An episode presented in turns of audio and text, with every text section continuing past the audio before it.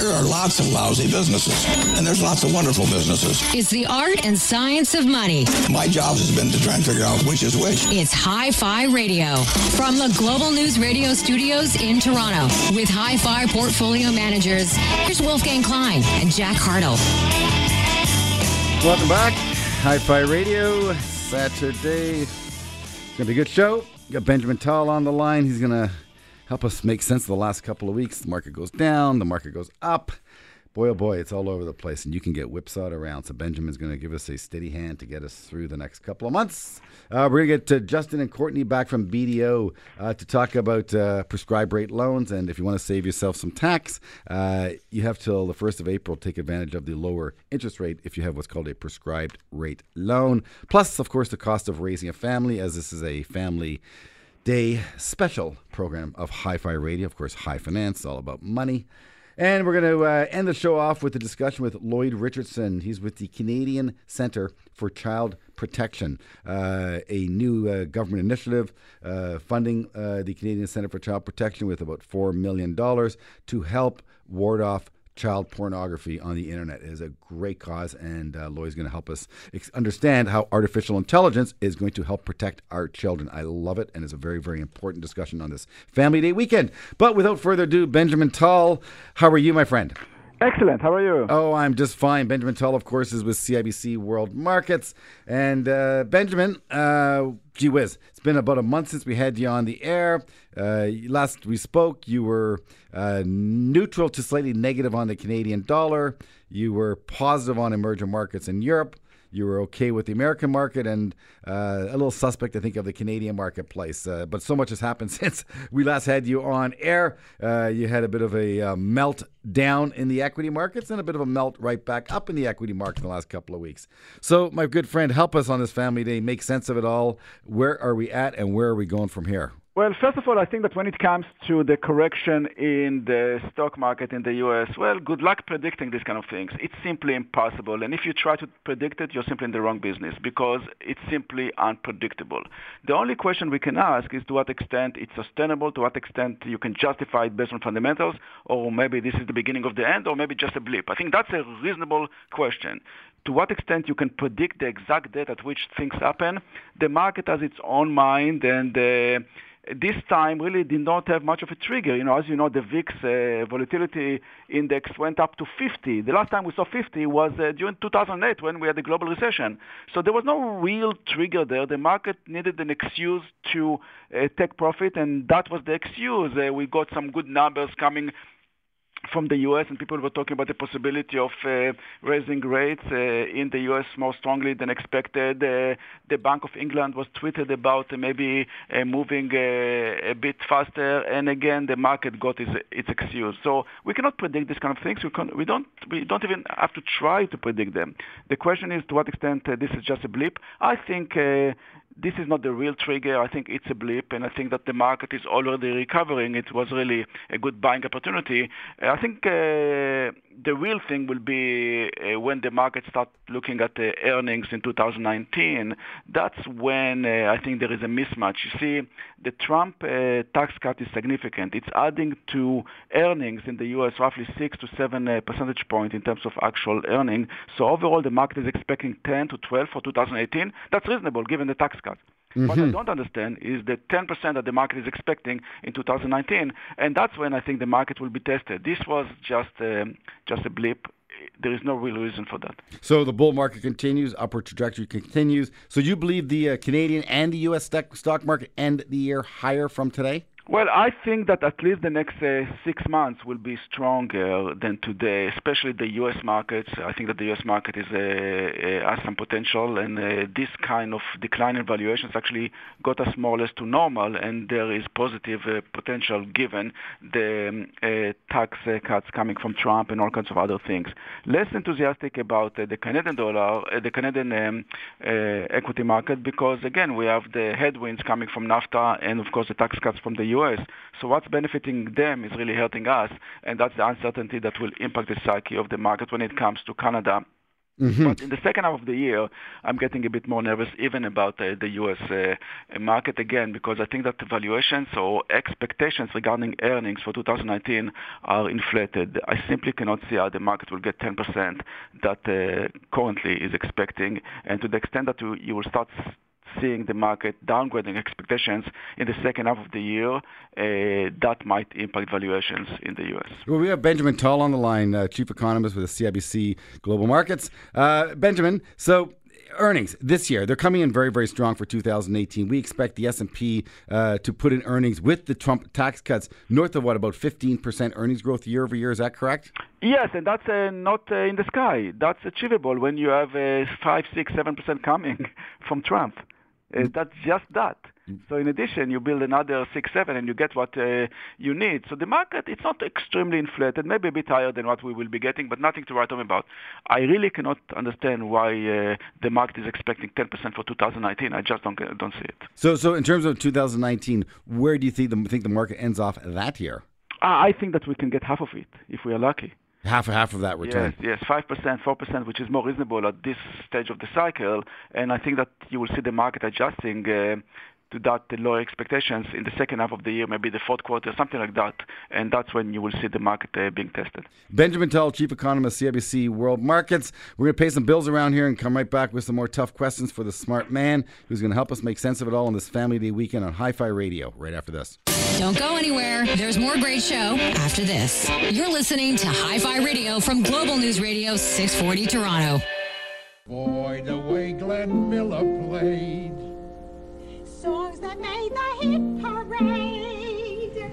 Guys like us, we had it made. Those were the days. Ah, the good old days, eh? Forget it. They're right here, right now. Live and in person, we have Benjamin Tal here to help us make sense of the markets, uh, chief economist, of CIBC World Markets. Uh, hey, Benjamin, I got Jack Hartle, producer of Hi Fi Radio, in the studio with us, and he's got a few uh, questions to pepper you with if you don't mind. Okay. All right. Hey, Benjamin. Uh, one of the biggest concerns, I guess, of this sell off was rising inflation. Now, up to this point in the cycle, there really hasn't been a whole lot of inflation. Um, wh- what's your views on that, and when do when does in- inflation start to scare you um, because of rising interest rates? Yes, uh, that's a very good question because, uh, as you know, inflation was missing in action. At this point of the game, when you have the labor market on fire, both in Canada and the U.S., you should uh, see wages rising, therefore inflation rising, therefore interest rates rising, therefore the economy slowing, and you have a, a cycle. Economics 101 did not work until now. We haven't seen wages rising in any significant way, despite um, the very strong labor market when it comes to the unemployment rate uh, going down and employment going up. So something was missing, and I believe that this something is something structural, namely a uh, mismatch in the labor market. We have people without jobs and jobs without people. So all of a sudden, the same reasons why um, wages did not rise and why inflation did not rise and why uh, interest rates did not rise, those are exact same reasons why Trump is the president now. It's all connected the labor market is not functioning because many people are being left behind. Now, of course, you cannot uh, continue in this trade forever. At the margin, you must see some wages and some inflation. We are reaching this point, and that's why the market got a little bit panicky uh, when we got the wage growth coming from the U.S. I think we will see inflation in the neighborhood of 2 to 2.5 percent in the U.S., and that's why I believe that the Fed uh, will be moving faster than expected by the market. In addition, remember, you have uh, Trump, um, you know, spending like there is no tomorrow. You know, the infrastructure spending uh, and the fiscal stimulus that we are going to see will be significant. It will add 0.3 to 0.4 percent uh, GDP growth in 2018. That will take the economy to 2.7 percent, which is relatively strong given the structural issues facing uh, the economy. So I suggest that the Fed will be relatively, um, you know, uh, robust here trying to slow down the economy that Trump is trying to fuel. And that's basically what we are going to see, um, a tug of war between uh, the Fed and uh, Trump. And I think that will be translated into somewhat higher, uh, um, uh, higher uh, interest rates, the long end of the curve as well, that can go over 3% over the next uh, few months. And I guess the Fed will make sure that inflation is not going to the sky. And I think that something between 2 and 2.5 they can tolerate. Beyond that, they will not. And that's why I see interest rates rising a bit faster. In that case, where you have the rising interest rates that you're talking about, say you're over three percent on the ten year, what would you expect the valuation to be on the market right now? It's around 16, 17 times earnings. Would you see it contract? Yes, uh, a little bit. I think that that will be uh, more second half of 2018, and that's why I'm a little bit uh, sp- skeptical about how long this recovery will be. I think that I will be a buyer in the market for the next uh, four to six months, and then I will reassess the situation, reflecting a the earning situation, and of course the fact that interest rates will be rising. Remember, a lot of it is already priced in. Uh, One of the reasons why we're a correction is because of the fact that the market is pricing in lower, uh, sorry, higher, uh, higher interest rates in the long end of the curve.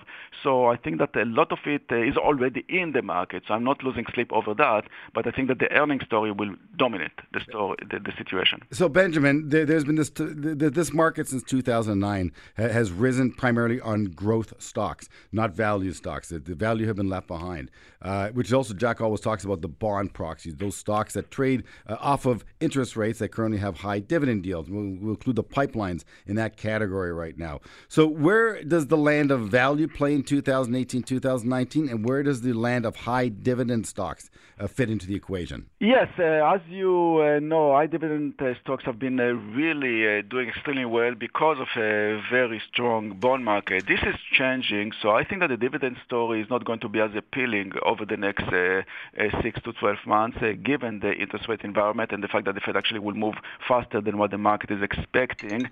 I think that for the next six months, I, w- I like growth uh, in the next six months because I think that the economy will um, will surprise on the upside. I think that uh, with Trump stimulating the economy, you will see actually GDP growth surprising on the upside. So I will actually be uh, on this side of the of, of the trade. After that, I will have to reassess because the earning situation does not make sense to me. So I'm, I'm, I'm going to assume then you don't like the utilities, you don't like the telecoms, um, you don't like the consumer staples. You do like technology. I'm going to assume you like um, I say the financials. Late, yeah, the late cyclicals. I think you're looking at right. That's basically it, yes. I think that at this point, uh, with the economy accelerating a little bit after the adjustment and uh, with uh, the fiscal stimulus coming, I definitely will look at that. Also, you have to do the work uh, when it comes to which companies actually benefit uh, from uh, lower taxes, and it will be more industrial, for example, just because of the fact that those uh, companies actually pay the actual rate as opposed to high-tech companies that pay less. So we have to be careful there. In addition, I like small cap at this point because they benefit much more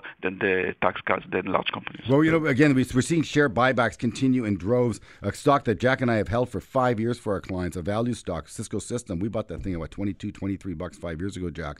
Um, uh, billions of dollars. I think, I think net cash in its balance sheet 35, 40 billion dollars. Repatriating about 25 billion. Going to buy Continue to stock buy back shares. Um, and the stock basically keeps making new all-time highs. A stock that people thought was left for dead. Uh, they just kept Still not to its 2000 peak though, but uh, yeah, far, far, it's- yeah, th- that's not going to happen from for some that. time. But uh, again, great performance. We, see, we saw the same type of buzz out of Apple. Um, so th- this share buyback that, that has been propelled uh, for, for a number of years, uh, Benjamin. How long do you think that continues for? Well, first of all, it's big. We're talking about what? 2.6 trillion dollars outside looking for a direction, and they will be coming back the way it was, by the way, in 2004 when President uh, Bush introduced something similar. We saw 90% of the money going to stock buybacks and dividend payments. Right. That's exactly what we're going to see Yeah. now. Uh, this is just the beginning of this. So I think one of the reasons why I'm actually uh, bullish on the U.S. stock market in general is. Um, is that story basically? Share, share buybacks, yeah. Exactly. It's just uh, we are in the fourth, fifth inning of this game. This is not over. Well, Brian, Brian Reynolds, one of our strategists at, at, at Canaccord Genuity, uh, he says this entire bull market, Benjamin, the entire bull market has not been driven by retail, not been driven by pensions. It's been driven by share buybacks having easy access to capital. So if they have an earnings yield of 7% but can borrow money at 3 they borrow the money at 3 buy back stock, and it's accretive to earnings. It makes them look smart. And all they're doing is juicing up their balance sheet. That's exactly it, and that's not over. They can play this game for another, uh, another, you know, six months or so, and that's why I think that this market is going places. But at one point, at one point, this will end, and the earnings story will uh, enter the psyche of investors, and that's when I'm getting nervous. We're Right. not there yet. Well, Ben's not nervous yet. Benjamin Tal, Chief Economist, CIBC World Markets. Always a pleasure to have you on Hi Fi Radio, my friend, and we look forward to having you back right here. Enjoy your Family Day weekend.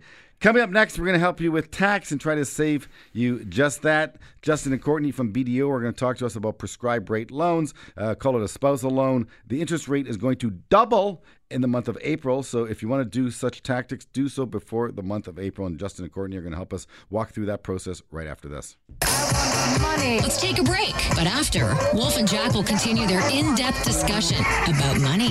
You're listening to Hi Fi Radio from Global News Radio, 640 Toronto. Hello world, happy. A whole lot of loving is what we'll be bringing. We'll make you happy. Hey, Jack, that's what we're going to do. We're going to make them happy today. Hi Fi Radio, welcome back. A show about money. And since it's Family Day weekend, why don't we co- why don't we talk about how much it costs to raise those little rugrats of ours? And I got three of them right now. And well, they're up at Vaughan Mills, and my 16 year old son Jack had to pick up a pair of running shoes, and the pair he needed, needed, Of course, he needed them. needed. Were 240 buck before tax. 270 all in. He's lucky i wasn't there because the answer would have been no. No no no no no. But that's easy for me to say. Uh, $233000 to raise one child that's what it costs Canadians on average. So, and, and this is funny because this comes right after Valentine's Day, and yet on, on Valentine's Day, apparently in America, they spend some th- some thirteen billion dollars on Valentine's Day. Um, oh yeah, percent of Valentine's Day is bought by cards bought by women, eighty five percent, and there's even a high percentage of women sending themselves flowers on Valentine's Day. I don't know what to make of that, but you know, Sure, some- if it works for them, why not, eh? If it costs two hundred thirty-three thousand dollars to raise a kid, and you were frisky on Valentine's Day, boy oh boy, you may want to cut back Valentine's Day spending out. Come the future. So, anyways, um, prescribe rate loans. Uh, if you have kids and if you have some extra money uh, through inheritance or through hard work, and you want to reduce tax, um, back in the day, people would lend their spouse money. You can't gift to a spouse because if you gift money to your spouse, any money your spouse makes on that money would attribute back to you. So what people then do is they lend money to their spouse legally, um, and they can either do it through a trust or straight up. Uh, Through a trust is a little cleaner, I believe. Um, anyways, it's called a prescribed rate loan, and so if you have, let's just say, a million dollars lying around, which I guess one percent of the population does, uh, and you are investing that money right now, and you're working, whatever you make on your investments, you're paying top dollar in tax, which is about fifty-five percent all in in Canada. So what people do is they will lend it to their spouse, and right now that cost to lend their spouse is one percent. So the spouse pays you one percent to carry the loan. They then invest the money, hopefully make eight or ten percent on it, and then they can um, use that as their income and pay a, a lower tax rate on it. So guys, what's going on? The Bank of Canada, the who, by the way, governs this uh, uh, rate of interest for, for prescribed rate loan? Finance minister, I guess. Yeah, the CRA. So there's there's two different rates, right? So we've got the prescribed rate from the Bank of Canada. They're different. So the the prescribed rate from the Bank of Canada is not the prescribed rate that Canada Revenue Agency sets for the purposes of these types of prescribed rate loans plans. Mm-hmm. And the prescribed rate from Canada Revenue Agency's perspective, it changes on a quarterly basis. It's been set at 1%, I think, for quite a number of years now. But effective April 1st of 2018, that rate is going to go up to 2%. Yeah, it's doubling. So, and when, when I got into this business, that rate was actually six or seven percent. So I never discussed it with clients that you should lend money to your spouse, set up a trust, because if you earn over six or seven percent, uh, that that's the hurdle rate we call it. That would then be taxed at the, in, in the lower tax bracket's hands. And again, when you set up a trust structure, uh, just for the audience to say again, we got Justin Courtney from BDO in here on this Family Day weekend to help us save your family some money because it costs so much to raise kids this day and age. But if you have a couple of kids and you got a spouse, and let's just say your spouse doesn't work or doesn't earn what you make, create a family trust. You you lend the trust money, let's say a million dollars for argument's sake. The the trust then has to pay or the trust has to pay you interest of one percent which is ten thousand dollars. But if you in turn make a nine or ten percent return on the million, that's a hundred grand. Tax in your hands, the government keeps half. Tax it in your kids' hands, you're saving yourself upwards of forty thousand dollars in tax. I would think, eh? Yeah, on a million bucks. Um, if you split with two children, you're looking at around thirty, thirty-four thousand dollars of tax savings. Thirty-four thousand bucks Uh, in tax what, savings. at what rate of return would that be? Um, that's at a ten percent rate of return. 10%? Yeah. Okay. So on uh, his hundred grand of income that we're talking about. Right. Yeah, so so it's a very powerful strategy, but now they're going to double the uh, carrying cost from one percent to two percent, which isn't that bad in, in a bull market. Uh, it, it- again, as long as you make more than the prescribed rate, it's, it, it, it can be advantageous to you. Yeah. Uh, but you know, something a point is a point on a million. That's ten grand. Yeah, and, So it, and, and it's interest too, right? So that's fully taxable Fully in the taxable. high income earners Right, so that's right? Whereas you're basically looking 10 at dividends. But for it the is kids, a right? Deduction on, Yeah, on the other fair stuff. enough. Right, but the other So- end, they, they're not paying much in tax. The deduction doesn't have the opposite. But one not one percent on ten grand is fifty five hundred bucks going to the government. So if they double, that means eleven grand goes to the government. So if you have that money, never thought about this strategy, guys. How quickly can you get one of these things set up? We can do it very quickly, um, matter of days, right? A lot of times we'll work with investment advisors like yourself to set them up. And I want to I want to mention this that because of the tax changes that came out in the summer to eliminate income splitting, you know, income eliminate income splitting uh, amongst private company shareholders. Right. We now see this as an excellent opportunity to take advantage of the prescribed rate loan strategy. It, it was always there. It was something that was always available to clients and to and to individuals out there. But but now and with it being very tougher to income split with private company shares, we see the prescribed rate loan strategy as a fantastic way to save you some cash, but you have to do it before the end of March. And, Mm-hmm. and Justin, you said that you guys set it up. Uh, you guys are accountants. Do you have lawyers that set it up, the, being a trust, or do you do it yourselves? We work with lawyers to draft the trust documents. We'll review those trust documents to make sure we're okay with them from a tax perspective. Right. And then we'll work with the clients from a you know on a, ta- on a tax planning um, Yeah, you- you don't want to leave people on their own to keep track of these trusts because Sure. there are some rules around it that you need to make sure that you fall within. If you don't pay that interest within the first 30 days of the next year, Right. you can go offside and then once you're offside, you need to pay it all off and start again. Right. And and what would the uh, what would the cost be to set up this trust for an average prescribed rate It, it, uh, it's a great question. It would depend on each client's situation, right? You've Sure. got some legal costs. You're probably looking at two to three grand in legal costs to set up a trust. And you know, on on our side, we're there for the, from a consulting perspective, so it really varies. But I would say relatively nominal, considering the tax savings that Courtney just mentioned that you can attain even in year one. yeah, and there are one-time costs to set it up, and then you have the ongoing costs of reporting the taxes. Absolutely. Well, it is Family Day weekend, guys, and we got Justin and Courtney from BDO to help us reduce our largest expense, which is taxes. Hang around, folks. More with Justin and Courtney from BDO right after this. Listen, we're going to take a break. But when we come back, more money talk. You're listening to Hi Fi Radio from Global News Radio 640 Toronto.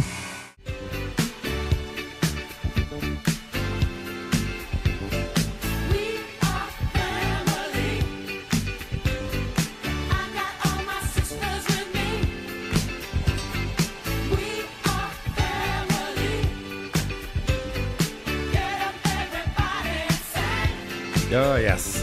Family. Family, family, family. Gotta love your family. You fight every now and then. We have our little differences, but now and then they're still Yeah, family. I was We gonna say, I got them, a eh? four and a six-year-olds every day. well, it's Family Day weekend, so may you hug and love each other a whole lot. Biggest uh, cause a financial disaster, my good friends, a breakdown in the family marriage. Very, very big faux pas to your financial plan. Obviously, love is thicker than finances, but boy, you got to try to keep those two in harmony because if you don't, you can go so, so awry. Anyways, it is expensive to live in this day and age, and uh, raising kids is costly. We talked about that. It costs about a quarter million dollars on average to raise one child. If you have four kids, that's a million buck to raise those wonderful little darlings of yours who are going to pick your retirement home for you down the road. Don't ever forget that. Your kids pick your retirement home. So I guess we have to be good to them, don't we? But, anyways, uh, your biggest expense in Canada by far is taxes. And if we can help you save some tax on Hi Fi Radio, show about money, uh, we're going to try real hard to do that. And Justin Courtney from BDO are in the studio to talk to us about just that. So, prescribed rate loans, where you basically lend your family, you lend your family some money. Uh, anything they earn on that investments less the uh, interest cost, it would be taxed in their hands. So you split income legally. If you have minor kids, I spoke to an accountant. He said it was hilarious. Wolf, I just finished doing a tax return for a two-month-old. So I've never done that before. But yes, you can do a tax return for a two-month-old if you put money in a trust and name them as a beneficiary. Uh, again, in setting up a family trust, a number of par- parties must be involved. You have to have a settlor, which is the person that actually creates the trust. They usually make a small donation of token value. Then you would have beneficiaries, which is what it's all about to split the income. You would have the settlor, which is the person that actually puts the true money into the trust. Uh, and then you have the trustee, which is the individuals that manage a trust. And this is where it gets tricky because with the family trust, you need more than one trustee. The law firms would usually advise three trustees, and you must therefore sign in unison and agree in unison on what you're going to do with the proceeds from the trust on an ongoing basis. So, um, Courtney, as you mentioned uh, on air, uh, these trusts require additional attention. Uh, and that's where uh, you and you and Justin come into the equation, right, Courtney? We're in that maintaining minutes, uh, proper distributions, making sure that interest is paid in the following January. I think it's thirty or thirty-one days. It's Uh, 30 days, yeah. 30 days. So And some people yeah. they think it's the end of January and go go offside by the one day. So Right. you have to make sure it's by January 30th. So, so stepping beyond these family trusts, and of course, we spoke about the Small Business Corp. Uh, do you have any other ideas for the listener this morning uh, to help them either save tax or become wealthier people? Yeah, I mean, there's there's a lot of different options out there. You know, depending on if you're an individual, you've really got to take advantage of those tax-free savings accounts that are out there. You've really got to take advantage of RSPs. You know, RSP season, you guys are probably right in the thick of things for the RSP season. So if you're an individual employed with a company, those are really your bread and butter ways of saving money, right? So you've got your prescribed rate loan strategy, RSPs, tax free savings accounts, fantastic ways. If you're a shareholder of a private company, now you can get a little more cute in terms of some of the planning that you can do. The government has tried to clamp down on that, as they mentioned in the in the summer with their consultation paper. And actually, the budget's coming out now on, on February 27th. So it'll be very interesting to see what comes out in that budget, especially with the dynamic landscape right now that's going on with the United States. We had their U.S. tax reform. It'll be very interesting to Mhm. see what the Ministry of Finance comes out with in this budget. One thing we're expecting is more commentary on how they're going to tax passive investments earned in a private corporation. It'll be very interesting to see the legislation that comes out in that regard. And so we're sort of sitting on our toes waiting for that on the 27th. And I would Jack, say, I Jack think what's your biggest fear? What's that? I think the uh, well, I don't know if we're going to get a gift like they got down in the U.S. with uh, lower taxes. I'm No sure- gift. I'm No, no, no. They're going to take. They, so they, they yeah, the gave, pro- they're gonna take probability is they're going to take more, and But- I, I think they're going to target. Uh, and you guys have mentioned it on the show before. I think capital gains is Capital be a- gains tax, an yeah. easy target for them to attack, especially for high net worth individuals, because they're the ones that have these gains, especially in the market. Yep. It's if you've got a transaction on the go, like go go ahead, Courtney, with that rate. Well, we're not sure exactly what they're going to do with the capital gains rate. You know, hopefully it's, It's not hard to speculate, right? You really don't want Ho- to, but- hopefully it's not going to increase. Right. Since, uh, taxes are getting lower in the states. We don't want to lose all the money to them. So Right. Well, the one thing you mentioned there, uh, Justin, it's very important about RSPs because uh, we just came through a healthy market correction. The market was down more than 10%. And we had a few clients of ours say, you know what? I don't want to really contribute my money to the RSP right now because the market is down. And So that's actually the opposite thing that you want to do, right? You want Buy to look low, at sell high, no? Well, you want to look at the Ideal, fundamental yeah. landscape, and either way, you're going to be saving tax, and you want to take the government's money and grow that tax deferred. So whether or not it's a market correction or not, it's good to get that money into an RSP to make sure that you save the tax and you know at the for your calendar But year. Uh, I, I, want to take it to the next level, Jack, because it is amazing. Because a lot of people say, you know, some the RSP, the only reason I do it is to save tax, which is sort of half correct. But Right. again, you have to take it to the next level. Don't just walk into a bank and, and buy a GIC or put into a savings account and forget about it. Don't do that. You got to learn to make your money work. So. Reduce your tax bill by 55%, take that refund, put it in the RSP, and then find a good money manager, a good process to invest the money in a diversified, modest manner. Yeah, Correct? and don't let the news outlets scare you too, because what they do is they, they dramatize every market correction and they make people think short term when they should be thinking long term with their RSPs. all, all day long. And you know, anecdotally, Jack and I have a wonderful tool at our fingertips, uh, Justin and Courtney. That is, the more clients that call us, the nearer to a bottom we are. It, it happens all the clients don't call us when things are good. When when we are the Maytag repairman. We- have no clues for you. When, when things start to go south, clients start to call us and get worried, and, and and the more worried they get, the nearer to the bottom we are. It's absolutely unbelievable anecdotal evidence. And if that's not good enough for you, from my perspective, what happens is when the world starts to go south, the media calls me, puts me front and center. So do the opposite of the Wolf on Bay Street. You're going to make yourself some money.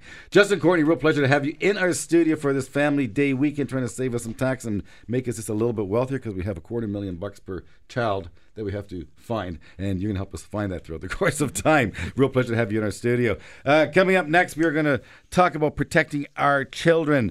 It's uh such a good initiative by the government of Canada. You don't hear me say that too often, but it's a good one. Uh, find those perpetrators uh, out there on Cyberland. Making money is the best. So how do you make more money? Come on back after this. You're listening to Hi-Fi Radio from Global News Radio 640 Toronto. In the criminal justice system, sexually based offenses are considered especially heinous. In New York City, The dedicated detectives who investigate these vicious felonies are members of an elite squad known as the Special Victims Unit. These are their stories.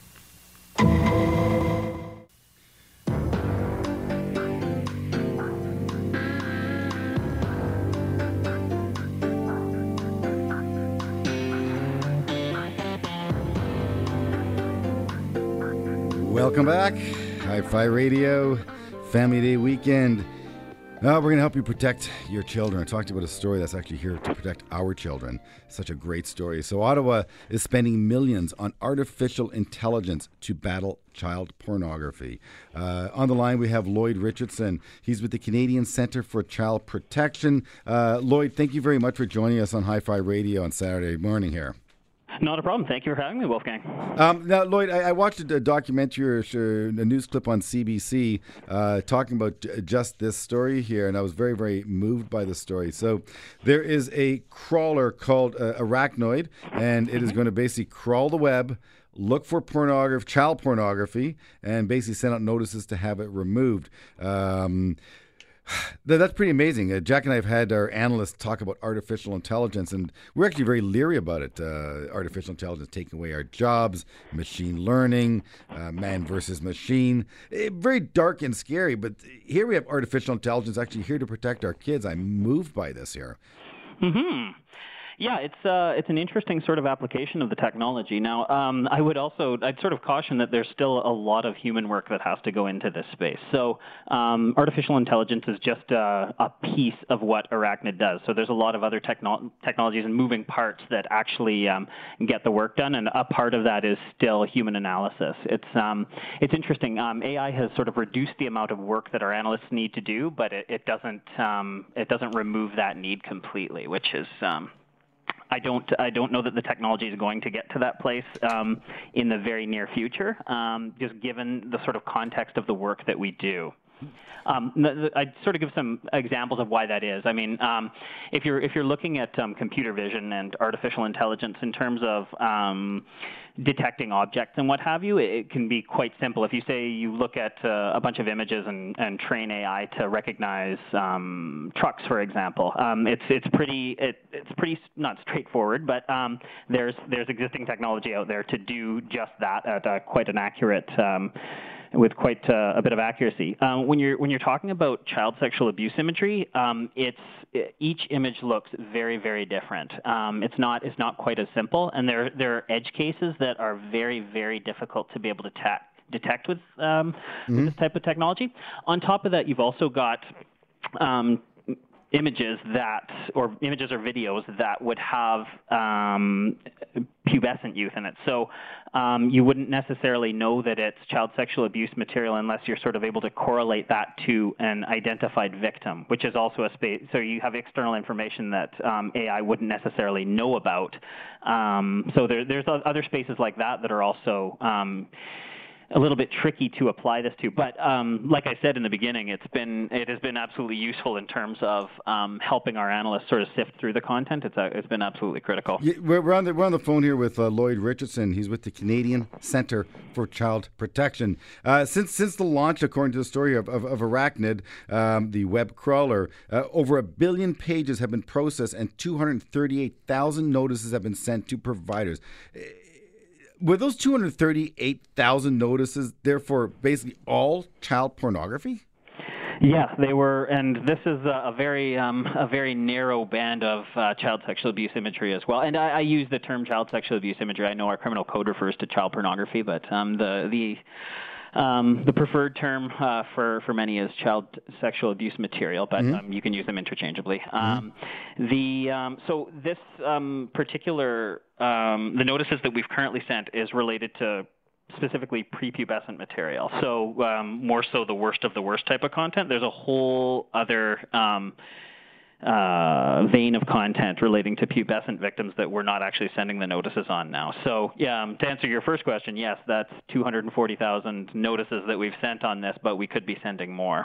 Unbelievable. Yeah, Lloyd, it's Mm-hmm. Jack here. Um, you mentioned about AI, and you really uh, touch on a consistent theme that Wolfgang and I keep on hearing, and we heard about it through, you know, healthcare and financial industry, treating cancer, the, the likes of. Uh, those types of technologies. But the, the real consistency is the fact that AI, although it's uh, augmenting human intelligence, it certainly can't take over. But uh, it certainly aggregates a lot of information and allows us to be a lot more efficient, um, being able to attack these types of uh, people on the web. I guess. Yeah, no, very, very good point. Uh, look, Lloyd, we got to pay some bills around here, but I want to ask you a few more questions about this fantastic project of yours, helping to protect our, kil- our children from child pornography. So, Lloyd Richardson, Canadian Center for Child Protection, is in studio online here with us, and uh, we're going to pay some bills and come right back to him. Stay with us. There's more shows still to come. You're listening to Hi Fi Radio from Global News Radio 640 Toronto.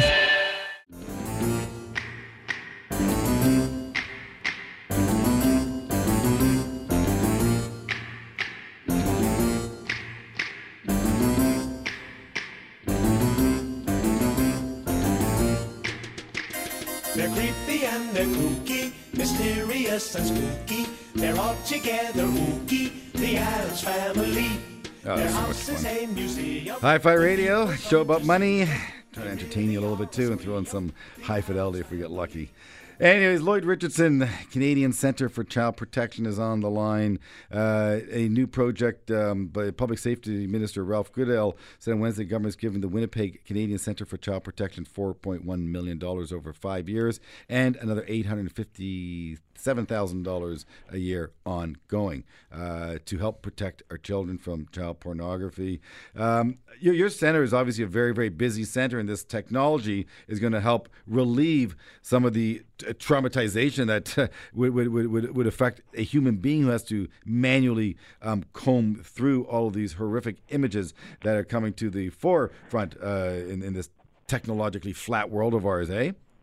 Um, somewhat, actually. In some ways, I'd say it's actually the opposite of that. Um, so if if we reverse back in time to before we had implemented Project Arachnid, um, we were solely operating on public reports that we have coming in from the Canadian public stating that okay, I've seen um, child sexual abuse material on this site, and we would um, we would react to that. So Arachnid is more of a proactive sort of approach to things. So. Um, in some ways, we opened Pandora's box in that we discovered far more content than we were seeing before because of the proactive sort of approach to it. And so, um, as I mentioned earlier, AI has been helpful in terms of helping us sort of prioritize and get through the material. We're seeing such uh, a larger volume that we're actually exposing our analysts to more than we were before, which is um, a totally different problem. No, so is your system because are you able to actually detect the file as it's moving along the pipe, or do you have to detect the file only when it sits on the hosted site? Uh, it depends. Um, it depends on the provider that we're working with. So um, I didn't really get into this earlier, but we um, the web crawling is just one aspect of it. We also have um, a interface that we make available to industry. So if you're a if you're a company that deals with user generated content, so that is you have um, users coming in and uploading material to your service, you can essentially plug into Arachnid to have that content scanned in real time. So in in that sort of example, um, yes, you could uh, you could see something going right through the network, but that would be up to the provider to plug into our services to get that sort of proactive work done within their system. And so, since, since you're on that topic, how would they uh, be able to get get a hold of this software? Um, it's it's um, sort of software as a service. So we, we expose what we call the industry API. So they can essentially just plug into that. We make make that available through um, authentication. Obviously, we, we vet the companies that uh, that come in to use this service that we provide. So um, some of this funding coming in from the uh, government of Canada will be applied to sort of scaling out that service. So it's it's Is there a cost to the user for that? A cost to the com- is there a cost to the companies using it? No, no, and that's sort That's of the, the that was the original sort of uh, plan with this. That we've we noticed that there's a lot of sort of startup companies that don't necessarily have the capital available that some of the bigger companies Sure. do to dedicate towards a project like this. So we we wanted to come in with a it's it's free if you're doing the the right thing kind of approach. Um, so yeah, we wouldn't. Uh, there's certainly ethical uh, issues surrounding monetizing the data as well. Um if you're if you're looking at some of the the back end stuff that we do, this is based on images of child sexual abuse, and the, the idea that you could monetize that type of information has a lot of uh, real um, ethical questions to it. I would say so. We're we're very comfortable in our stance that we that we have in terms of making the interface free for uh, industry to use. Yeah, we're on the on the line here with Lloyd Richardson, Canadian Center for Child Protection. Lloyd, it's Jack again here. Just getting back to your, your company and your, your center. Um, how do you guys get your funding? Is it all 100% government funding? Is it uh, charitable donations? Is it a combination of both? Yeah, it's a little bit of both. So um, historically, we've tried to keep a little bit of a, a balance of 50-50% in terms of uh, what uh, what we receive from um, the government versus what we get from corporate donations and personal donations.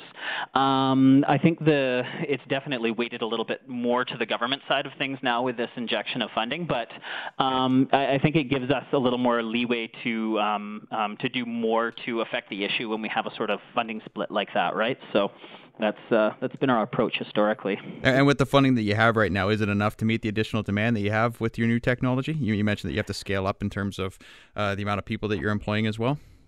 Yeah, I think uh, some of that remains to be seen because um, the more the more effort we put into um, detection within the crawler, the more um, analysts that we need to look at the content as well as um, build up the other technical infrastructure surrounding that. So it's sort of a uh, chicken and the egg problem. So we don't know how deep the well goes in terms of the problem. Certainly, we've uncovered a lot of that information already, but um, I, I can certainly say that this funding will go a long way to, towards putting a dent in that. As well, it's frightening because child porn, according to the story, is on the rise. In 2016, there were 6,200 incidences, an increase of 41% over the previous year. I have to ask: Is uh, this increase is it due to better detection, uh, or is in fact a true absolute increase in the amount of tro- uh, child pornography that, that that's available on the net? Um, so I guess it depends on what context you're looking at. If you're if you're looking at it in terms of like arrests from like the, the law enforcement perspective of things, I think law enforcement has always had a um, a large amount of targets they're able to look at, and uh, certainly like law enforcement has a lot more um, work in terms of when they go through an entire investigation. So when we're talking about some of the work that we're doing, like reducing the public availability, that doesn't necessarily, in most cases, doesn't necessarily result in any sort of a police investigation. Because when we're talking about the 240,000 notices we've sent, obviously you're not starting up 240,000 investigations. I mean, that's not necessarily scalable. So law enforcement has to be really um, sort of tactical about who they choose to pursue in these areas. So, um, and and they've got their own uh, um, methods for that. But um, I assume that your your the number you're quoting the 6,400 incidents, are likely related to law enforcement response to um, offenders. Yeah. Well, look, uh, Lloyd Richardson, you're keeping our children safe, my friend, and I, I think it's fantastic. It's a noble cause. And uh, the Canadian Center for Child Protection uh, is uh, it's obviously a registered charity. So if we want to make a charitable donation, we could do that. Absolutely. Well, I'm a big believer in charitable donations, and the key reason is because half the cha- half the donation comes back to you from the government of Canada. So, well, it, it's important. That's important. So you can basically give twice as much. How's that? Uh, Lloyd. Richardson, a real pleasure to have you on the line. Please continue your good work protecting our children from well uh, the, the the the dark dark world of child pornography. Just unimaginable it is. And uh, we just want to wish you a wonderful, wonderful weekend. All the best. Will do, and thank you, uh, thank you so much for having me. It was an absolute pleasure. You're welcome. You've been listening to Hi Fi Radio with Wolfgang Klein and Jack Hartle, portfolio managers at Canaccord Genuity Wealth Management. For questions about today's show or any money questions you need answered, email Wolf and Jack at wolfgangklein.com. Hi Fi Radio, for the love of money. We'll see you next week.